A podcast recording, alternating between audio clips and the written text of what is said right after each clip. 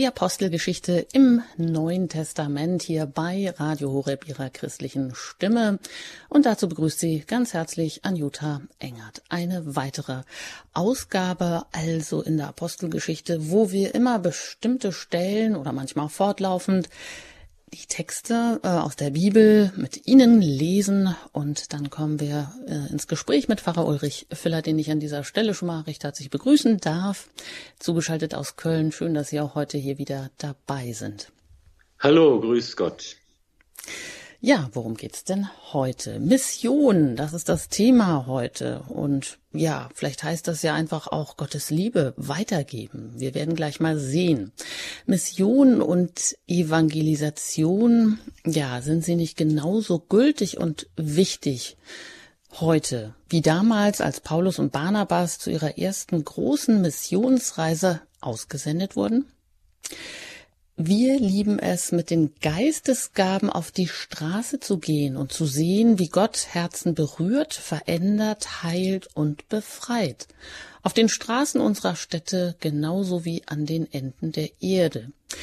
Das habe ich gefunden, als ich so ein bisschen nach Mission mal geguckt habe, was gibt's denn da so? Und so präsentiert sich eine Missionsschule, die ihre Jünger oder Missionare ein Jahr ausbildet und auf ihren Einsatz vorbereitet. Ja, und bekanntlich Missio, das bedeutet ja auch Sendung, also Berufung, also ein Auftrag an jeden Christen. Ja, und Berufung gibt es bekanntlich auch so vielfältige, wie es unterschiedliche Menschen gibt. Also, meint Mission dann längst nicht nur in die weite Welt auszuwandern und äh, fremden Kulturen den christlichen Glauben zu bringen, sondern Mission. Gott äh, möchte irgendwie sein Herzensanliegen zu den Menschen bringen, die beste Nachricht erzählen und soll sie, ja, wer sie erfahren hat, der möchte sie eigentlich nicht für sich behalten. Insofern ist Mission nicht oder ist nicht jeder Christ eigentlich auch Missionar oder zumindest dazu berufen, weil wir denken heute vielleicht auch oft, boah, das ist ja irgendwie wirklich nur was für wenige, wie gesagt, die dann auf weite Reisen gehen in fremde Kulturen und da den Glauben hinbringen. Wie ist das, Herr Pfarrer Filler? Ja, das ist der erste Eindruck, den man hat, wenn man das Wort Mission hört. Aber man äh, muss natürlich in den Blick nehmen, dass die Mission dieser, dieses Wort etwas ist, was die ganze Kirche beschreibt, was die Natur der ganzen Kirche beschreibt, was also uns alle etwas angeht, Mission. Das ist ein Prinzip und ein Gesetz und eine Aufforderung, die Jesus selbst der Kirche ins Stammbuch geschrieben hat, als er nach der Auferstehung in den Himmel Gottes zurückkehrte, hat er den Aposteln gesagt, darum geht und macht alle Völker zu meinen Jüngern tauft sie auf den Namen des Vaters und des Sohnes und des Heiligen Geistes und lehrt sie alles zu befolgen, was ich euch geboten habe. Und siehe, ich bin mit euch alle Tage bis zum Ende der Welt. So bei Matthäus äh, der Missionsauftrag des Herrn. Und das ist eben auch genau das innere Lebensgesetz der Kirche. Das ist das Gesetz, das uns als Christen auferlegt ist. Wir sollen Jünger machen. Wir sollen andere Menschen mit Jesus in Kontakt bringen. Wir sollen sie lehren und taufen und ihnen zeigen, wie der Weg ist, den Jesus uns selbst gezeigt hat, der Weg des, wie der Weg des Glaubens aussieht. Und das ist auch vor allen Dingen deshalb die, die wichtigste Aufgabe der Kirche, weil das Kirchenrecht ja auch ausdrücklich sagt, im letzten aller Kanones, aller Gesetzesvorschriften, dass das Heil der Seelen immer das oberste Gesetz der Kirche ist. Das ist also das Wichtigste, das Heil der Seelen, dass alle Menschen die Chance haben, Gott zu erkennen und ihn zu lieben und ihm zu dienen. Und so hat eben auch ganz besonders das Zweite Vatikanische Konzil die letzte große allgemeine Kirchenversammlung immer wieder darauf abgezielt in verschiedenen Dokumenten, dass eben der Auftrag der Kirche die Mission ist. und dass es das eben nicht ein optionales Extra ist, sondern das eine Notwendige. Das Konzil sagt zum Beispiel, dass Jesus Christus alleine der Mittler ist zwischen Gott und den Menschen und dass er selbst ausdrücklich sagt, es ist notwendig, dass wir glauben und dass wir getauft werden. Und damit, sagt das Konzil, ist es zugleich notwendig, dass es auch die Kirche gibt, weil nur in der Kirche wird der Glaube verkündet und das Sakrament der Taufe gespendet, durch die die Menschen wie durch eine Türe eintreten. Und deshalb ist es eben wichtig, dass der Glaube verkündet wird und die Tür der Taufe geöffnet wird.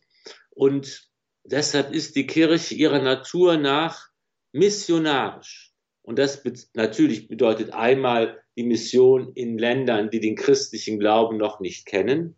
Aber es bedeutet eben auch die Verkündigung und Verlebendigung des Glaubens in Ländern, die bereits eine alte christliche Tradition haben, wie es hierzulande bei uns auch der Fall ist. Eine Aufgabe, die eben für jeden von uns äh, wichtig ist.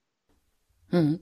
Dazu brauchen wir ja vor allem auch den, den Heiligen Geist. Und ja, da vielleicht auch noch der Hinweis auf Ihr Buch, warum wir Superhelden sind, nämlich mit der Superkraft der Auferstehung sollen wir unsere Welt retten, in Anführungsstrichen. Natürlich hat Gott die Welt für uns schon gerettet. Wir müssen jetzt nicht in Panik verfallen, aber wir brauchen den Heiligen Geist und es gibt ja heute auch viele Aufbrüche, viele Bewegungen. Unsere Älteste war gerade in den USA und kam begeistert wieder mit der Bewegung Focus die es dort äh, ja in den äh, auf, auf dem Campus äh, bei Universitäten gibt, wo einfach einzelne ähm, katholische Christen, junge Leute, ähm, ja, versuchen, andere zu begeistern vom Evangelium und dann in eine Jüngerschaft ähm, erstmal nehmen, so wie Paulus und Barnabas, die waren ja auch erstmal ein Jahr lang in Antiochia und erstmal muss man ja Bescheid wissen ähm, und äh, ja gebrieft werden oder einfach ähm, ein Lehrjahr ablegen, wo man dann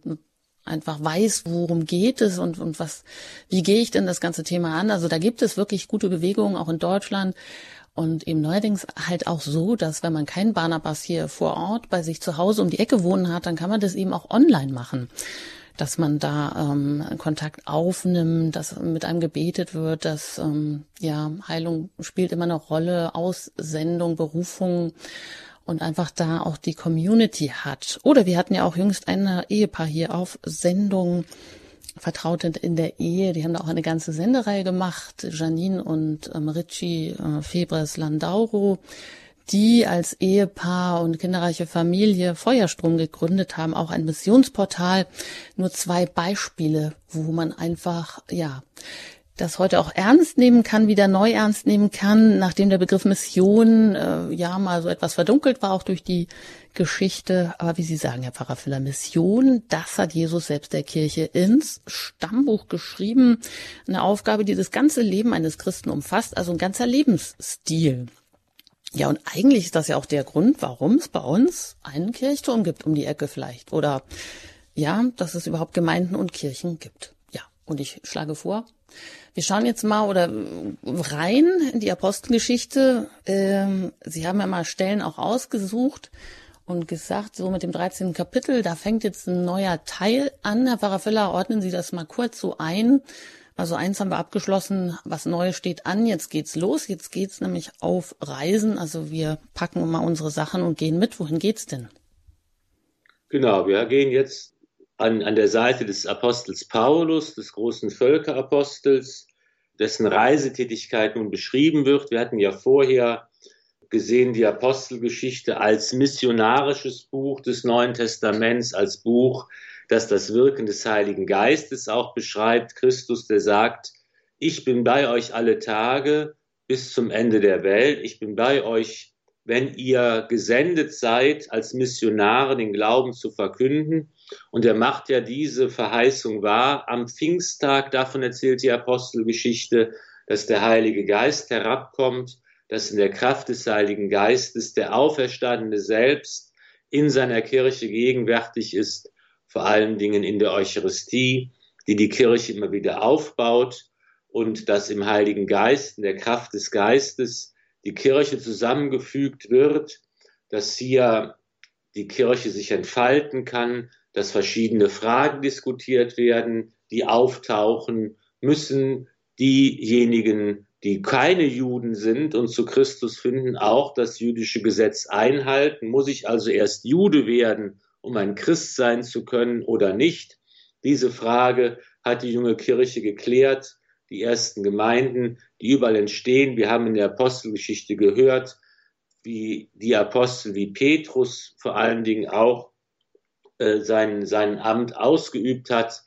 Wir haben davon gehört, dass natürlich den ersten Christen eine Widerstand entgegengetreten ist, dass sie, dass Verfolgung bereits im kleinen Maßstab vorhanden war, dass die ersten Märtyrer auch ähm, zu verzeichnen sind, Menschen, die für Christus ihr Leben hingegeben haben, weil sie am Glauben festgehalten haben. Und wir haben eben auch immer wieder erlebt, wie der Geist die Kirche leitet, wie die Engel beispielsweise auch äh, mitwirken am Werk der Kirche. Und ähm, das ist alles eine ganz spannende Geschichte. Und nun verlagert sich eben der Fokus etwas und wir sind, äh, erleben, wie jetzt eben auch der Apostel Paulus als zentrale Figur ähm, gesandt wird, gerade den Heiden das Evangelium zu verkünden, die Botschaft der Auferstehung und erleben nun, wie seine Missionstätigkeit ihren Anfang findet. Und auch da hat der Heilige Geist, äh, spielt er eine wichtige Rolle. Ja, genau. Vielleicht mögen Sie das mit aufschlagen. Apostelgeschichte, äh, direkt dann nach den Evangelien, nach Lukas und der mh, hm, soll sie auch verfasst haben. Wie gesagt, da sind wir jetzt also im Kapitel 13 angekommen. Einfach nur Apostelgeschichte, Kapitel 13, Vers 1 bis 3 geht's los.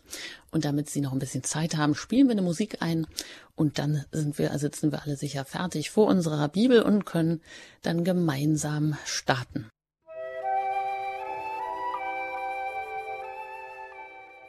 Die Apostelgeschichte im Neuen Testament hier eine weitere Folge bei Radio Horeb ihrer christlichen Stimme. Ich bin Anjuta Engert und im Gespräch mit Pfarrer Ulrich Filler. Wir lesen jetzt auch weiter aus der Apostelgeschichte und wenn Sie mögen, dann schlagen Sie die doch auch auf und lesen Sie mit.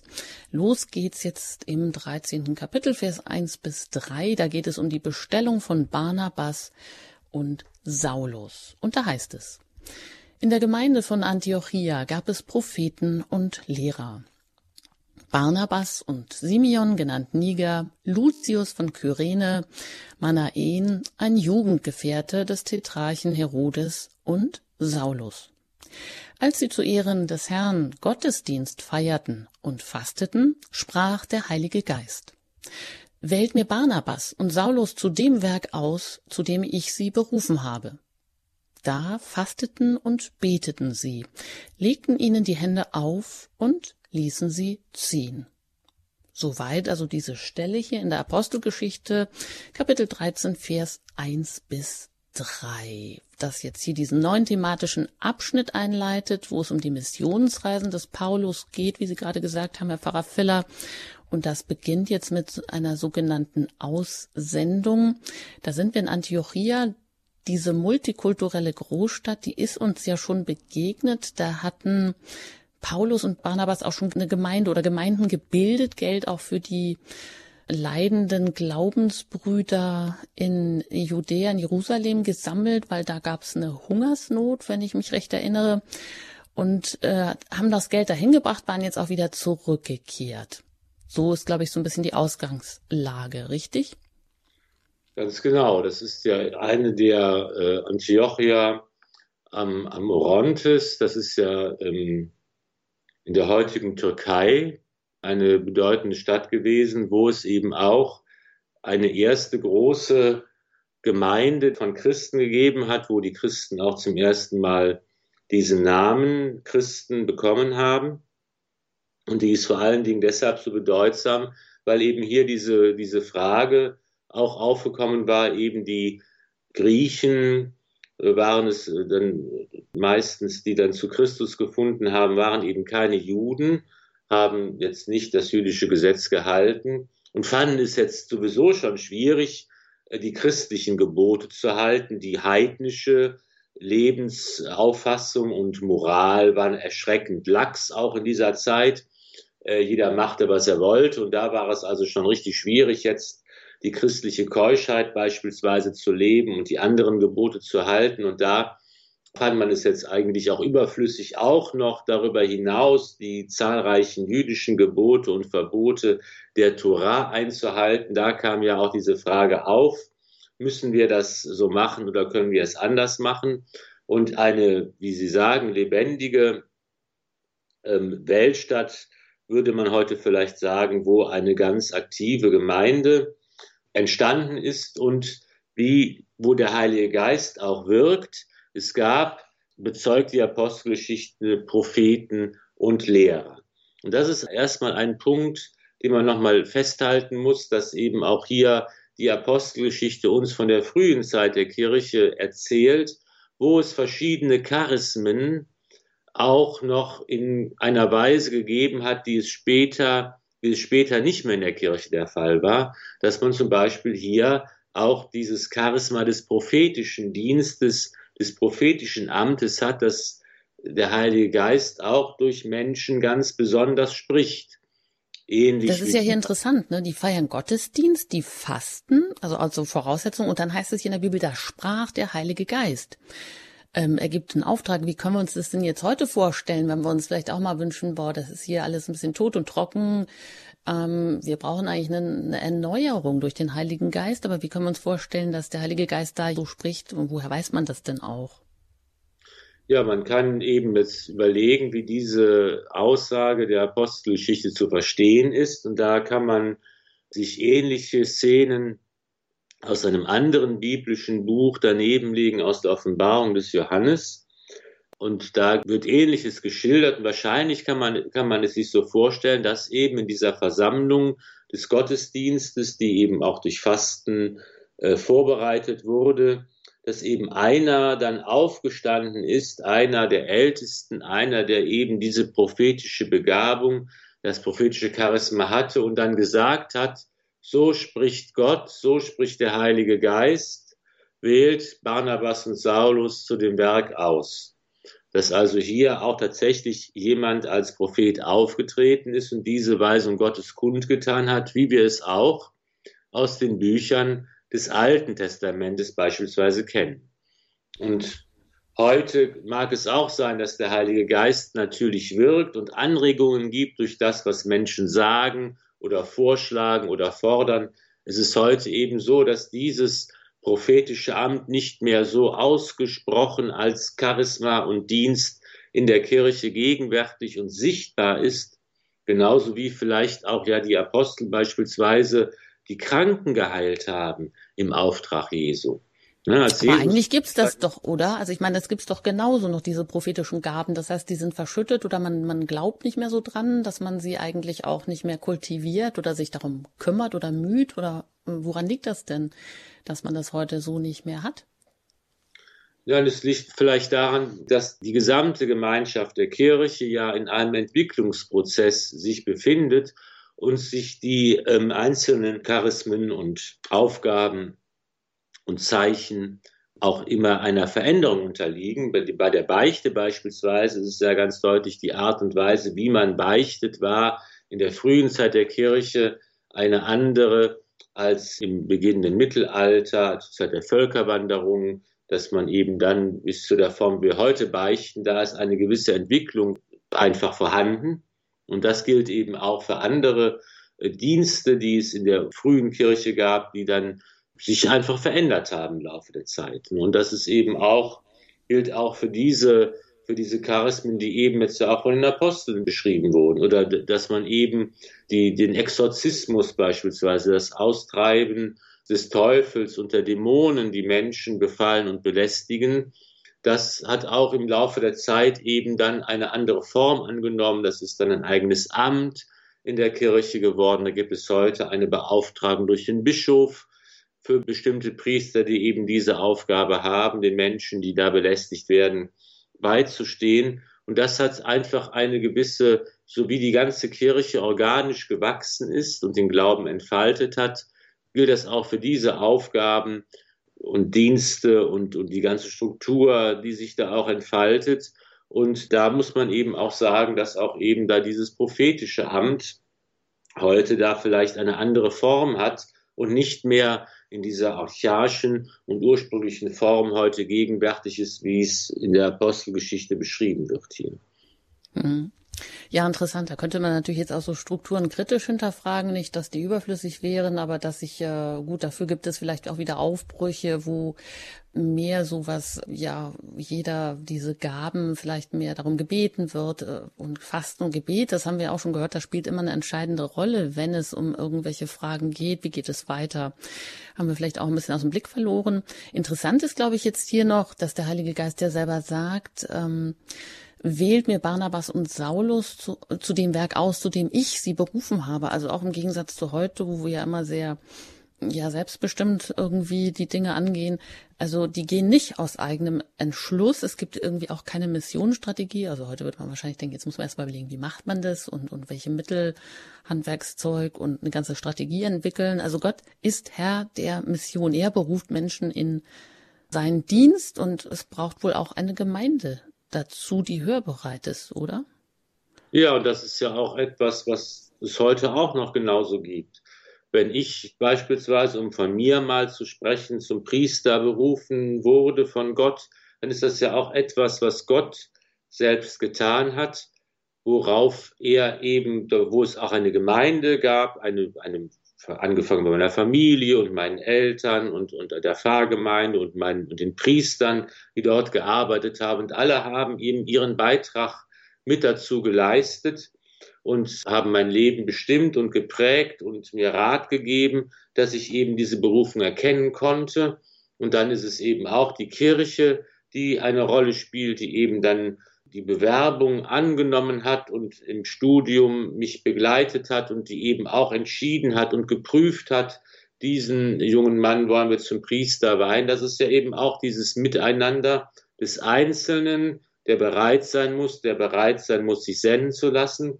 Das ist ein Handeln Gottes, ein Handeln des Heiligen Geistes, dass man eben jetzt nicht daran erkennt, dass einer aufsteht und sagt, ich bin der Prophet und ich bestimme oder der Heilige Geist bestimmt durch mich das und das soll geschehen, sondern das geschieht eben jetzt durch die Kirche, durch den Bischof, durch die von ihm Beauftragten, in denen auch hier der Wille Gottes einfach und das Wirken des Geistes deutlich wird und sichtbar wird und konkret wird für uns. Und dann ähm, wird eben jemand dann zum Priester geweiht und in seine Aufgaben gesandt. Und das Prinzip, wie es funktioniert, ist es ja auch heute noch immer noch. Wenn ein Papst gewählt wird, zum Beispiel im Konklave, dann ist es eben auch, dass man da fastet und betet und sich zurückzieht und überlegt und dass man eben hier auch in der Wahl eines Papstes beispielsweise ja dieses, die gleichen Prinzipien erkennen kann, die auch in der Apostelgeschichte in der frühen Zeit der Kirche, angefangen mit der Wahl eines Apostels, der den Platz des Judas einnehmen soll, die da also auch gegolten haben. Das ist, glaube ich, eben dass diese grundlegenden, dieses grundlegende Funktion, dieses Handeln Gottes in seiner Kirche, das Wirken des Heiligen Geistes, das hat heute vielleicht eine andere Form angenommen, aber es ist grundsätzlich immer noch ganz genauso da. Ja, gut, dass Sie das nochmal betonen und damit vielleicht auch so ein bisschen allen kritischen Stimmen den Wind aus den Segeln nehmen, die da sagen, na ja, die, die Kirche ist ja verkommen, ist ja nur noch so ein ähm, bürokratischer Apparat. Aber nein, ist eigentlich äh, nicht so. Man muss es dann nur auch wahrnehmen und ernst nehmen, was es auch alles gibt. Und fasten und beten, wie gesagt, auch um die Berufung zu prüfen, das scheint ja auch wichtig zu sein. Und ähm, ja, dann kommt noch das, die Handauflegung, um, um Gnade und Segen zu erbitten. Und sie gehen auch nicht alleine, immer nur zu zweit. Auch richtig, oder? Also auch also ein wichtiges Merkmal. Genau, das ist ja auch nach dem Beispiel der Apostel, die von Jesus ausgesandt werden, die Jünger, die Jesus in die Städte sendet, die er selbst auch besuchen will, geht zu zweit, geht miteinander. Da wird auch deutlich, was Kirche bedeutet. Da gibt es auch sicher ähm, dann Reisegruppen, wo noch mehr Leute mit unterwegs sind, wo, äh, wo man äh, in, in, größeren Gruppen ähm, gemeinsam Missionsarbeit betreibt. Auch das wird im Neuen Testament ähm, erzählt. Auch die anderen Apostel machen das dann so, die teilweise auch mit ihren Familien zum Beispiel unterwegs sind, die dann bei der Missionsarbeit helfen. Also das ist immer eine Sache der Gemeinschaft und äh, das ist ja auch ein so ganz grundlegendes Prinzip des Christentums, dass wir eben unseren Weg nicht nur alleine finden. Natürlich muss ich mich entscheiden, natürlich muss ich die Bereitschaft haben und meine Freiheit gebrauchen, aber ich bin eben immer auch auf die Gemeinschaft angewiesen, die Gemeinschaft, die für mich ein Korrektiv ist, die mich in meinen Entscheidungen bestätigt, die mir sagt, der Weg ist richtig. Das ist ja, ich sage immer, der Priester braucht, da wird das ganz deutlich, der kann nicht bei sich selbst beichten. Ja, das wäre schön, wenn ich einfach sagen könnte, gut, ich lege jetzt die Beichte ab, setze mich vor den Spiegel und mache das. Das geht nicht. Ich brauche das gegenüber der Kirche. Ich brauche einen anderen Priester, vor den ich mich hinknien kann und dem ich mein Bekenntnis sagen kann und von dem ich die Worte der Lossprechung höre. Das ist, das Glauben funktioniert nicht als Einzelkämpfer, sondern Glauben funktioniert nur in der Gemeinschaft. Und das wird auch hier bei diesem wichtigsten Prinzip der Kirche Zeugnis geben, missionarisch sein, den Auferstandenen sichtbar machen, Menschen die Türe öffnen zum Glauben an Gott, zu glauben an Jesus Christus. Das, was für Paulus wichtig war, das, was für uns wichtig ist, das ist ja auch unsere Berufung im Alltag, Christus sichtbar zu machen durch unseren alltäglichen Glauben und durch unser alltägliches Lebenszeugnis. Und das ist immer die Sache der Gemeinschaft. Ja, das sagt Pfarrer Ulrich Filler. Er ist Buchautor und auch immer wieder Referent hier bei Radio Horeb ihrer christlichen Stimme und immer auch mit dabei in unserer Reihe die Apostelgeschichte im Neuen Testament. Ja, und da sind wir jetzt eben schon bei dem 13. Kapitel angekommen. Und da geht's gleich weiter nach der Musik. Sie können sich jetzt schon mal rüsten. Stellen Sie sich vor, wir segeln gleich los übers Mittelmeer nach Zypern. Ja, vielleicht muss man sich das manchmal einfach mal direkt vorstellen, unter welchen Umständen äh, das alles so passiert ist. Jetzt wird das Eingemachte, das Bekannte, die Gebiete, auch die Kultur, die jüdische Kultur, all das lassen äh, die beiden hinter sich und los geht's. Und nach der Musik geht's dann hier gleich weiter mit der ersten Missionsreise.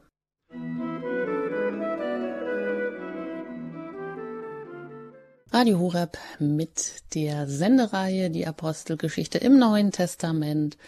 Und da steigen wir jetzt weiter ein, direkt in die Heilige Schrift. Da sind wir jetzt in der Apostelgeschichte im 13. Kapitel. Und weiter geht's mit Vers 4 über die erste Missionsreise von Antiochia über Zypern bis Perge. Und da heißt es, vom Heiligen Geist ausgesandt zogen sie nach Seleukia hinab und segelten von da nach Zypern. Als sie in Salamis angekommen waren, verkündeten sie das Wort Gottes in den Synagogen der Juden. Johannes hatten sie als Helfer bei sich. Sie durchzogen die ganze Insel bis Paphos. Dort trafen sie einen Mann namens Bar Jesus, einen Zauberer und falschen Propheten, der Jude war und zum Gefolge des Prokonsuls Sergius Paulus, eines verständigen Mannes, gehörte. Dieser ließ Barnabas und Saulus rufen und wünschte von ihnen das Wort Gottes zu hören. Aber Elymas, der Zauberer, so wird nämlich sein Name übersetzt, trat gegen sie auf und suchte den Prokonsul vom Glauben abzuhalten. Aber Saulus, der auch Paulus heißt, blickte ihn vom Heiligen Geist erfüllt an und sagte, Du elender und gerissener Betrüger, du Sohn des Teufels, du Feind aller Gerechtigkeit, willst du nicht endlich aufhören, die geraden Wege des Herrn zu verdrehen? Und siehe, jetzt kommt die Hand des Herrn über dich. Du wirst blind sein und eine Zeit lang die Sonne nicht mehr sehen. Im selben Augenblick fiel Finsternis und Dunkel auf ihn. Er tappte umher und suchte jemanden, der ihn an der Hand führte. Als der Prokonsul sah, was geschehen war, wurde er gläubig, denn er war voll Staunen über die Lehre des Herrn. Soweit diese Stelle hier über Elymas, den, den Magier in Salamis, also hier Zypern, das ist die erste Station, wo, ähm, wohin Paulus und Barnabas mit Helfern aufgebrochen sind, übers Mittelmeer gesegelt. Auch da gibt es schon eine kleine Gemeinde. Also da sind Sie jetzt noch nicht so ganz im, im völlig ähm, unbekannten Neuland, oder Herr Pfarrer Filler? Ja, Sie beginnen in der Synagoge. Dort fangen Sie die Verkündigung an. Und das ist ja eben bekannt, dass es ja schon in der Zeit des Alten Testaments überall äh, in der, griechisch-römischen Welt auch äh, jüdische Gemeinden gegeben hat. Es waren also Juden nicht nur in Palästina und dann später im Exil, babylonischen Exil, sondern in dieser, aus der Zeit des Untergangs des alten Königreiches oder der alten Königreiche in äh, Juda und in Samarien. Da ist eben auch diese Zeit der Diaspora angefangen schon, dass eben auch in der Zerstreuung jüdische Gemeinden existieren. Und das war für die junge Kirche ein guter Anknüpfungspunkt. Natürlich, Saulus war ja auch Jude und Rabbiner. Und da hat man eben einen Anknüpfungspunkt gefunden, um eben die Botschaft von Jesus zu verkünden. Wie man sehen kann, das hat Aufmerksamkeit erregt, das hat neugierig gemacht, sodass eben hier auch ein römischer Beamter, der Prokonsul und sein Gefolge interessiert daran sind, was denn äh, diese Missionare zu sagen haben. Und ist das eigentlich normal, dass so ein römischer Prokonsul, dass der einen Berater hat in Form eines Magiers, also eines Wahrsagers? Also war das so üblich? wir, wir, wir kennen ja viele äh, Beispiele oder einige Beispiele davon, dass eben die ähm, jüdischen, äh, die römischen Beamten äh, durchaus auch aufgeschlossen waren. Gerade in Palästina, dass eben, wir kennen den Hauptmann von Kapharnaum zum Beispiel, der ja auch als römischer Soldat, äh, als, als gerechter und gesetzestreuer bezeichnet wird, der eben also auch äh, hier versucht hat, Gott zu erkennen und, und ihm zu dienen und sein Leben danach auszurichten. Und hier haben wir auch so einen aufgeschlossenen äh, Mann, der wird ja auch als verständig bezeichnet. Und der hat eben auch Berater bei sich, Menschen, die eben die Situation kennen, auch diesen Zauberer, äh, der hier auftritt, Bar Jesus, das heißt ja eigentlich, es ist eben ein Mann, der eben auch im Namen Jesu auftritt, im Namen Jesu Wunder tut und handelt und der im Gefolge dieses Prokonsuls auch, auch mit auftaucht und dann aber mit Barnabas und Saulus äh, zusammenstößt. Denn die Paulus weist ihn hier darauf hin, dass er nicht im Sinne der Kirche im Sinne des Herrn eigentlich handelt, auf den er sich doch eigentlich beruft. Das ist ja das heißt, auch. Dieser, ja, Entschuldigung, Bar Jesus und Elymas, das sind, das sind die gleichen. Weil es ist interessant, also es ist jetzt der, Sie sagen, der, auch der tritt im Namen Jesu auf, ist aber eigentlich ein Zauberer, ein Magier und jetzt wird es ja interessant, will auch den Statthalter ähm, vom Glauben abbringen. Also, das ist so der erste Widerstand, der dem Boten Gottes hier entgegenkommt. Ja, es gibt, das ist ja so ein Phänomen, das es in der ganzen Zeit der frühen Kirche gibt und was ja im Neuen Testament ja auch berichtet wird, dass eben auch die Jünger zu Jesus kommen und sagen, da gibt es dort, gibt es jemanden, der treibt in deinem Namen Dämonen aus. Was soll man denn mit dem machen? Der ist gar nicht, gehört gar nicht zu unserer Gemeinschaft. Und da ist Jesus ja auch teilweise sehr großzügig und sagt, ähm, lasst ihn nur machen in meinem Namen, wenn er das tut und kann, ist es auch das, das, das Wirken Gottes. Da gibt es also dann einmal diese etwas großzügige Haltung, aber es gibt eben auch die Haltung, die hier deutlich wird, dass man eben sagt, wenn Menschen hier im Namen des Herrn auftreten, aber eben eine falsche Botschaft damit oder eigene eigene Botschaft damit verbinden, dann ähm, müssen wir da im Namen der Wahrheit dem entgegentreten. Es gab ja zum Beispiel auch die Jünger Johannes des Täufers, die ja auch nicht alle dann Christen wurden und Jesus nachgefolgt sind. Das war das Bild ja auch noch eine Gemeinschaft, die auch noch da war und wo man ja auch, äh, und da gibt es so eine ganze Reihe von solchen Gruppierungen und Leuten, äh, wo eben die junge Kirche und die Apostel sich eben auch mit auseinandersetzen mussten. Und hier haben wir ein Beispiel dafür, wie das ausgesehen hat, ähm, Zauberer und Magier, Magie, muss man vielleicht noch ein Wort zu sagen, das ist ja eigentlich die Bezeichnung für alle Formen des Gottesdienstes, die nicht legitim sind und äh, die nicht äh, christlich im Grunde genommen sind. Das ist ja vielleicht auch nochmal äh, wichtig darauf hinzuweisen, was ist eigentlich der Unterschied zwischen der Magie und zwischen magischem Denken und zwischen dem christlichen Tun und dem christlichen Glauben und den christlichen Handlungen. Von außen her ist das ja oft zum Verwechseln ähnlich, wenn man das betrachtet. Ne? Also im, im magischen Denken, wie wir das jetzt, was weiß ich, aus Kinderbüchern und so weiter kennen, da gibt es einen Zauberer, der sagt einen Zauberspruch und dann hat er die Macht, wenn er den richtigen Zauberspruch hat, vielleicht sogar noch einen Zauberstab in der Hand hält, hat er die Macht, etwas zu verwandeln beispielsweise. Und was ist denn, wenn wir das vergleichen mit der Taufe? Bei der Taufe haben wir auch ein, ein Wort, das gesprochen wird und das müssen die richtigen Worte sein. Ich taufe dich im Namen des Vaters und des Sohnes und des Heiligen Geistes. Wir haben einen, der beauftragt ist, diese Handlung durchzuführen. Normalerweise der Diakon oder Priester in der Kirche. Wir haben auch einen Gegenstand, den wir dabei gebrauchen, ein Zeichen, keinen Zauberstab, aber wir haben Wasser, das über den Kopf gegossen wird. Und da ist passiert auch eine Verwandlung. Das, was bezeichnet wird, das geschieht tatsächlich auch, nämlich der Mensch wird von allen Sünden befreit und er wird ein Christ und aufgenommen in die Kirche, eingegliedert in den Leib Christi. Und der, und der Unterschied, kann man sagen, na ja, es ist ja beides also äh, von außen her sehr ähnlich vom Ablauf her.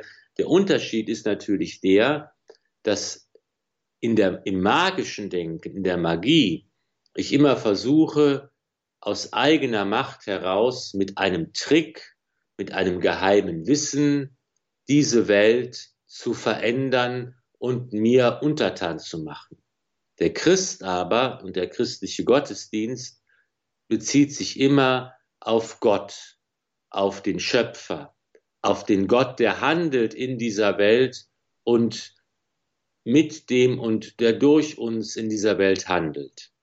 Das ist der große und mhm. wichtige Unterschied, dass wir immer auf Gott verweisen, während ein Magier, der äh, sich äh, eines, eines magischen Verständnisses bedient, immer aus eigener Kraft heraus mit einer Formel, die er einsetzt, versucht, diese Welt zu gestalten oder sie zu formen oder sie seinem Willen zu unterwerfen. Und wir beziehen uns als Christen immer auf Gott. ja, wenn ich da gerade einhaken darf, im, im äh, Unterschied oder wenn man die Esoterik heute anschaut, die ja auch äh, ja verbreitet ist oder schwarze Messen, dann ist es ja aber wohl, dass die Menschen sich dort nicht nur die auf die eigene äh, Macht verlassen oder äh, besinnen, sondern auch ja, ähm, die, die dunklen Mächte der Unterwelt, sage ich jetzt mal, anrufen, oder? Das gibt es auch. Klar, es ist eben dieses, dieses magische Verständnis, das im Grunde davon ausgeht, es gibt so gewisse Zusammenhänge in dieser Welt, die kann ich mir zunutze machen. Wenn ich eben jetzt, was weiß ich, die richtigen Rituale und Sprüche und Formeln und so weiter habe. Und das kann man eben da gibt es ja diese, diese, diese Unterscheidung schwarze Magie, die eben sagt, ich äh, oder daran glaubt. Das ist ja auch viel mit Aberglauben und Irrglauben verbunden, die eben sagt, ich nehme den Teufel mir zum Verbündeten oder die Dämonen oder was auch immer. Und es gibt eben dann diese weiße Magie, die sagt, ich kann eben das auch einsetzen, um etwas Gutes irgendwie hervorzubringen. Aber alles ist im Grunde genommen ein Aberglaube, denn alles lässt Gott außer Acht. Und alles löst sich von Gott, dem Schöpfer der Welt, der diese Welt in seine Schöpfung auch im Dasein hält, der frei ist und der frei handelt in dieser Welt und an den wir glauben und mit dem, den wir anbeten und mit dem wir uns verbinden und wir glauben, dass Gott eben auch mit uns und durch uns handelt. Das ist der große Unterschied. Und da gibt es eben dann auch heute, das ist heute ja ganz aktuell, die verschiedenen Formen des Aberglaubens, eben diese esoterischen Formen, diese, diese Praktiken, Reiki und was weiß ich alles, was es, was es da gibt, die, das, das hat alles dieselbe Wurzel, nämlich der Versuch, eine Veränderung in dieser Welt herzustellen ohne Gott. Der christliche ja. Glaube mhm. ist der Glaube, der immer sagt, wir äh, tun es aus dem Glauben an Gott heraus und auch wir können diese Welt verändern, wir können diese Welt verwandeln, wir können einen Unterschied machen, aber wir machen es mit Gott und nicht gegen ihn und ohne ihn. Ja, danke. Das war jetzt mal ein interessanter Exkurs auch in diese Welt der Magie, die ja jetzt hier vor unseren Augen auftaucht oder wo man auch gucken kann, wo findet das denn heute statt und was hat das für Konsequenzen oder wo ist der entscheidende Unterschied. Also hier, wie gesagt, der Elymas auch als äh, äh mit dem Namen Bar Jesus angesprochen, der im Namen Jesu ähm, ja auf seine eigene Macht äh, vertraut, beziehungsweise hier magisch handelt, diesen Prokonsul berät und ihn jetzt auch davon abhalten möchte, dass er ähm, zum Glauben kommt. Der geht also, der geht also direkt dazwischen. Interessant ist jetzt das, äh, was Paulus macht und auch, dass es jetzt plötzlich hier heißt, also bisher hieß er Saulus, jetzt heißt er plötzlich Paulus im Zusammenhang damit, dass er erfüllt ist vom Heiligen Geist wahrscheinlich, oder? Ja, man darf, wie das haben wir schon mal thematisiert, in diese unterschiedlichen Namen nicht zu viel hineinlegen. Das ist natürlich, das liegt natürlich nahe zu sagen, okay, als er noch nicht Jesus anerkannte, hieß er Saulus und nachdem er Jesus getroffen hat und erfüllt, heißt er Paulus, aber das ist wahrscheinlich überinterpretiert. Also da mhm, ja. ist es einfach so, dass wir diese Namen, ähm, dass, dass die einfach wahrscheinlich auch parallel verwendet worden sind so wie wir auch zum Beispiel unter dem Taufnamen und einem Rufnamen oder Spitznamen ähm, bekannt sind und, und das genannt werden. Oder mein Name ist Ulrich, manche sagen Uli, äh, andere sagen Ulrich. Also das, das wird so parallel verwendet. Und so ist es wahrscheinlich auch in der Apostelgeschichte mit dem Saulus, der auch Paulus heißt. Da ist, das ist einfach so, dass da verschiedene Namensformen äh, verwendet werden. Ja, viel wichtiger ist dann wohl, dass ähm, Paulus jetzt aber hier auftritt und diesen Elymas in seine Schranken verweist. Wie macht er das? Ja, das ist eben auch eine ganz spannende Geschichte hier, dass eben Paulus auch ein, ein größeres Wunder wirkt als äh, der, dieser Bar Jesus, der Elimas, der Zauberer, dass er also zeigt, Gottes Macht, in der ich handle, ist stärker als deine äh, Kunststücke und deine Tricks. Und so kann er ja auch die anderen davon überzeugen, dass er erfüllt ist vom Heiligen Geist. Und dieses Wunder, was er wirkt und mit dem er gegen den Zauberer antritt, besteht eben darin, dass der Zauberer für einige Zeit blind wird.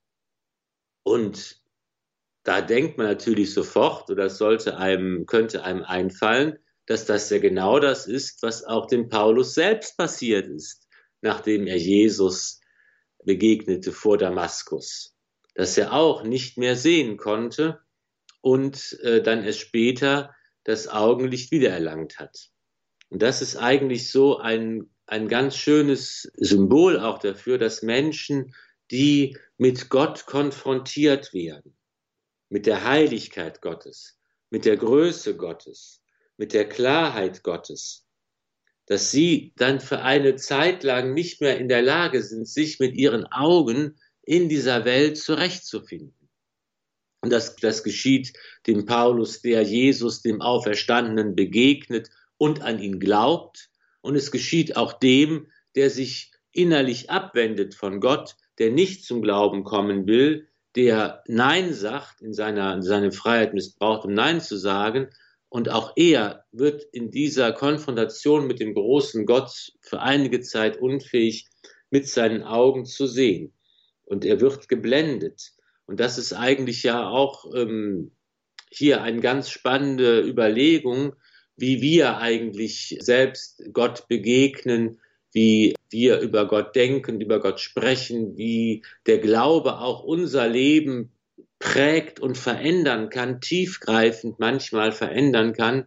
Und dass auch wir als jemand, als Menschen, die wissen, dass Gott existiert, dann vielleicht auch teilweise unfähig werden, mit den Augen dieser Welt und den Maßstäben dieser Welt und den Anforderungen und Bedürfnissen dieser Welt uns so zurechtzufinden. Das hat immer auch so eine existenzielle Tiefe, die Begegnung mit Gott und die Frage, wie ich in dieser Gottesbegegnung mein Leben gestalten kann. Mhm. Ja, vielleicht wünschen wir uns das oft manchmal oder, oder lesen das Beheiligen und wünschen uns auch so Begegnungen, weil wir meinen, das gehört zum Superhelden-Dasein dazu. Aber Alltagshelden sind ja genauso wichtig. Aber ich denke manchmal auch, vielleicht konnten wir das dann gar nicht mehr aushalten, so in der normalen Welt zu leben, sich dann da wieder einzufinden, weil ja dann der Unterschied eben auch so übermächtig wird. Wichtig ist vielleicht hier natürlich jetzt auch noch, dass das wirklich ein Ereignis ist, was dann auch den römischen Statthalter zum Glauben bringt. Ist das jetzt der, ja, vielleicht der erste Heidenchrist? Ja, der erste Heidenchrist nicht. Das war ja der römische Hauptmann Cornelius. Wenn nicht der äh, Kämmerer aus Äthiopien, wo wir nicht genau wissen, ob es ein Jude eigentlich war äh, oder ein, ein Heide, der ja von Philippus getauft wird. Ähm, auch das äh, hat ja die Apostelgeschichte berichtet. Und also, aber es jedenfalls der Prokonsul ist auch einer von, von, gehört mit zu den ersten, jedenfalls prominenten Römern, die auch zum Glauben kommen. Vor allen Dingen auch ist schön, dass hier auch der Grund genannt wird, er war voll Staunen über die Lehre des Herrn. Und das ist, glaube ich, auch vielleicht so ein, ein Hinweis für uns und für unsere Missionsarbeit, für unser tägliches Christuszeugnis, dass es, dass es einfach darum geht, die, die Menschen dürfen staunen über die Schönheit unseres Glaubens, über die Schönheit der christlichen Lehre, über die Schönheit des Evangeliums, über die Schönheit, die, die entsteht, weil Gott in dieser Welt Mensch geworden ist. Das ist ja auch so etwas, was heute leider oft so verdunkelt wird, auch durch die Sünde, die in der Kirche selbst existiert, aber das eigentlich auch mit den Augen des Glaubens betrachtet, auch die Schönheit dieser Welt und der Schöpfung Gottes und der Erlösung, äh, der Liturgie, des Gottesdienstes, der Gemeinschaft der Kirche, die die Engel und die Heiligen einschließt, dass all das eben so wirklich staunenswert ist. Es geht nicht darum, hier mit irgendwelchen Wundern und Tricks und Illusionen irgendwie die Menschen zum Staunen zu führen, sondern es geht darum, eben auch hier zu staunen über das, was tatsächlich die Lehre auch ist, das, was wir glauben, was wir bekennen, wie es zusammenhängt, wie es ineinander greift, wie es mein Leben erhält. Und das ist so etwas, was man auch so im Kleinen vielleicht auch immer wieder erleben kann, dass Menschen dann sagen, hör mal, boah, das hat mich aber angerührt, das hat mich angesprochen, das ist, das habe ich jetzt mal verstanden. Das ist ja so eine Hilfe für mich, gerade auch Leute, die eben schwierige Situationen meistern müssen, die eben sagen, das war mir aber hier eine echte Hilfe, da ist tatsächlich ein Licht für mich äh, in der Dunkelheit aufgegangen. Wenn man denkt, es geht nicht mehr, kommt irgendwo ein Lichtlein her. Das ist eben dieses, die, diese Schönheit des Glaubens, die die wir selbst vielleicht schon für alltäglich nehmen, aber das zu entdecken und das zu erkennen, darauf kommt es an und da, das ist immer ganz wunderbar, wenn man merkt, dass Menschen hier wirklich zum Staunen kommen. Ja, dann ist doch das der beste Auftakt, auch ähm, damit jetzt hier zu enden, nämlich mit der Schönheit des Glaubens, da wieder auch einen Blick zu bekommen auch wenn wir manchmal vielleicht in einer dunklen Wolke stecken, dass da drüber äh, das Licht ist, dass wir uns ähm, da nicht irritieren lassen, äh, sondern dass wir einfach auch daran glauben, dass Gott für uns sorgt und uns eigentlich immer wieder diese Schönheit des Glaubens vor Augen führen möchte, immer wieder auch ins Licht führen möchte. Ähm, ja, dass wir also da wieder diesen Blick dafür kriegen. Da würde ich Sie einfach noch um ein Gebet und um einen abschließenden Segen bitten, Herr Pfarrer Filler. Sehr gern. Ein Gebet aus der Zwölf Apostellehre. Vater, ich danke dir, dass ich Jesus kennen und mit ihm leben darf. Und ich danke dir für die Kirche, die mir sein Evangelium verkündet und durch die er für mich da sein will, in seinem Wort und seinem Sakrament und in seiner stillen, mächtigen Gegenwart in der Welt. Gedenke, Herr, deiner Kirche, Entreiße sie der Macht des Bösen, eine und vollende sie in der Macht deiner Liebe. Bringe sie aus allen vier Winden nach Hause in dein Reich.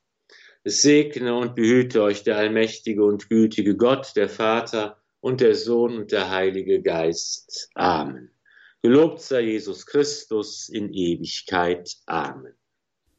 Ein herzliches Dankeschön, Pfarrer Ulrich Filler aus Köln, Buchautor und auch immer wieder gern gehörter Referent hier bei Radio Horeb, ihrer christlichen Stimme und eben auch in der Apostelgeschichte im Neuen Testament dieser Reihe immer unser Gast und vielleicht haben Sie die ganzen vergangenen äh, Folgen noch nicht gehört. Das können Sie natürlich jederzeit nachholen bei uns in der Mediathek. Da unter horeb.org finden Sie diese und auch alle weiteren Sendungen im Podcast-Angebot. Und wenn Sie das nutzen, dann freuen wir uns natürlich auch immer über eine Spende, damit wir auch weiterhin dieses reichhaltige Angebot für Sie ähm, bereitstellen können, damit wir auch weiter auf Sendung bleiben können. Denn auch mit dieser Sendereihe geht's weiter. Also lassen Sie sich überraschen.